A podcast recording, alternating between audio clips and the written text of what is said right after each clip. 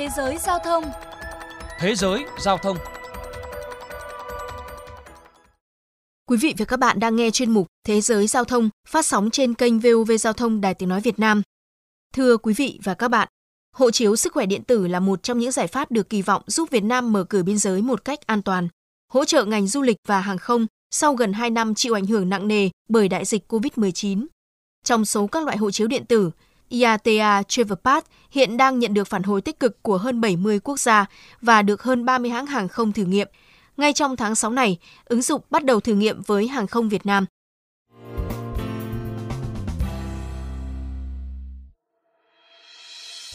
Vietnam Airlines là hãng hàng không đầu tiên tại Việt Nam ký thỏa thuận với Hiệp hội Vận tải Hàng không Quốc tế IATA thử nghiệm hộ chiếu điện tử IATA Travel Pass. Theo đó, hành khách phải xét nghiệm hoặc tiêm chủng vaccine COVID-19 tại cơ sở chỉ định mà chính phủ đã đăng ký với IATA, sau đó chia sẻ kết quả điện tử và xác nhận tình trạng bay với hãng hàng không.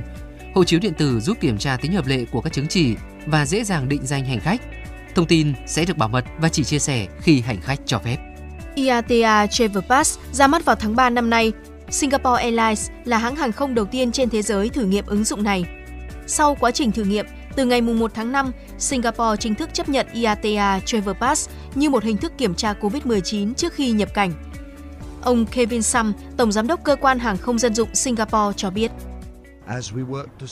Cùng với nỗ lực xây dựng cảng hàng không quốc tế Changi an toàn, chúng tôi tiếp tục tìm kiếm các giải pháp khác và giấy chứng nhận sức khỏe số là cách để hành khách có thể đi lại quốc tế an toàn. Hơn 30 hãng hàng không, trong đó có nhiều hãng hàng không 5 sao như Qatar Airways, All Nippon Airways hay Ethiopian cũng đang thử nghiệm.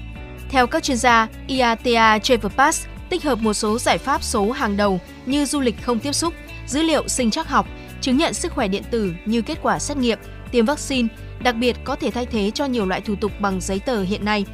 Bên cạnh đó, ứng dụng cũng đảm bảo thông tin nhất quán giữa các bên, gồm chính phủ, cơ sở xét nghiệm, hãng hàng không và hành khách. Tuy nhiên, hiện nhiều quốc gia tổ chức lại đang thử nghiệm áp dụng các loại chứng nhận an toàn COVID-19 khác nhau. Tại châu Âu, hệ thống chứng chỉ xanh kỹ thuật số sẽ áp dụng cho tất cả 27 quốc gia thành viên từ ngày 1 tháng 7. Giáo sư Alberto Alemano, chuyên gia luật và chính sách Liên minh châu Âu tại trường thương mại cao cấp Paris cho rằng hệ thống có thể đặt sự hợp tác của các nước EU trước nhiều thử thách. Chúng ta cần nhớ rằng các điều kiện tiếp cận để được chứng chỉ sẽ thay đổi từ quốc gia này sang quốc gia khác. Mỗi nước phải xác định ai cần được tiêm vaccine, ai cần xét nghiệm, hoặc là ai đã miễn dịch với COVID-19. Đây thực sự là nguồn gốc của nhiều sự nhầm lẫn và khó đoán. Trong khi đó, Tổ chức Diễn đàn Kinh tế Thế giới cũng đang hợp tác với Common Project, một tổ chức phi lợi nhuận của Thụy Sĩ, thử nghiệm thẻ thông hành Common Pass, cho phép người dùng chứng minh trạng thái COVID-19 để đáp ứng yêu cầu nhập cảnh của quốc gia điểm đến. Clear, chương trình dành cho du khách muốn tăng tốc, kiểm tra an ninh tại các sân bay Mỹ, lại đang đẩy nhanh ứng dụng riêng Health Pass, trong khi hãng hàng không Air France của Pháp đang thử nghiệm AOK Pass, ứng dụng hồ sơ y tế di động để kiểm tra COVID-19. Ngoài ra còn một số chứng chỉ hộ chiếu COVID-19 khác như Passport for Covid hay Corona Pass. Các chuyên gia phân tích, việc thiếu tiêu chuẩn hóa một số loại hộ chiếu vaccine có thể dẫn đến bất cập và trở thành gánh nặng cho hành khách. Cụ thể, một số ứng dụng có thể yêu cầu nhiều thông tin hơn những ứng dụng khác hay hoạt động theo cách thức khác nhau. Bên cạnh đó, một số quốc gia hay hãng hàng không chỉ chấp nhận một loại ứng dụng quy định, khiến cho hành khách có thể phải đăng ký hồ sơ nhiều lần.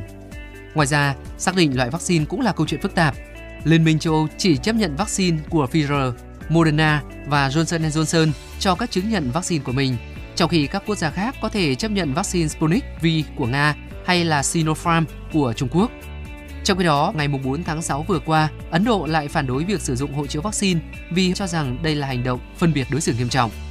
Các chuyên gia cho rằng để hộ chiếu vaccine hiệu quả, giữa các quốc gia cần có sự công nhận lẫn nhau, liên kết hệ thống một cách toàn diện, thống nhất về dữ liệu, cũng như các quy định bảo mật thông tin.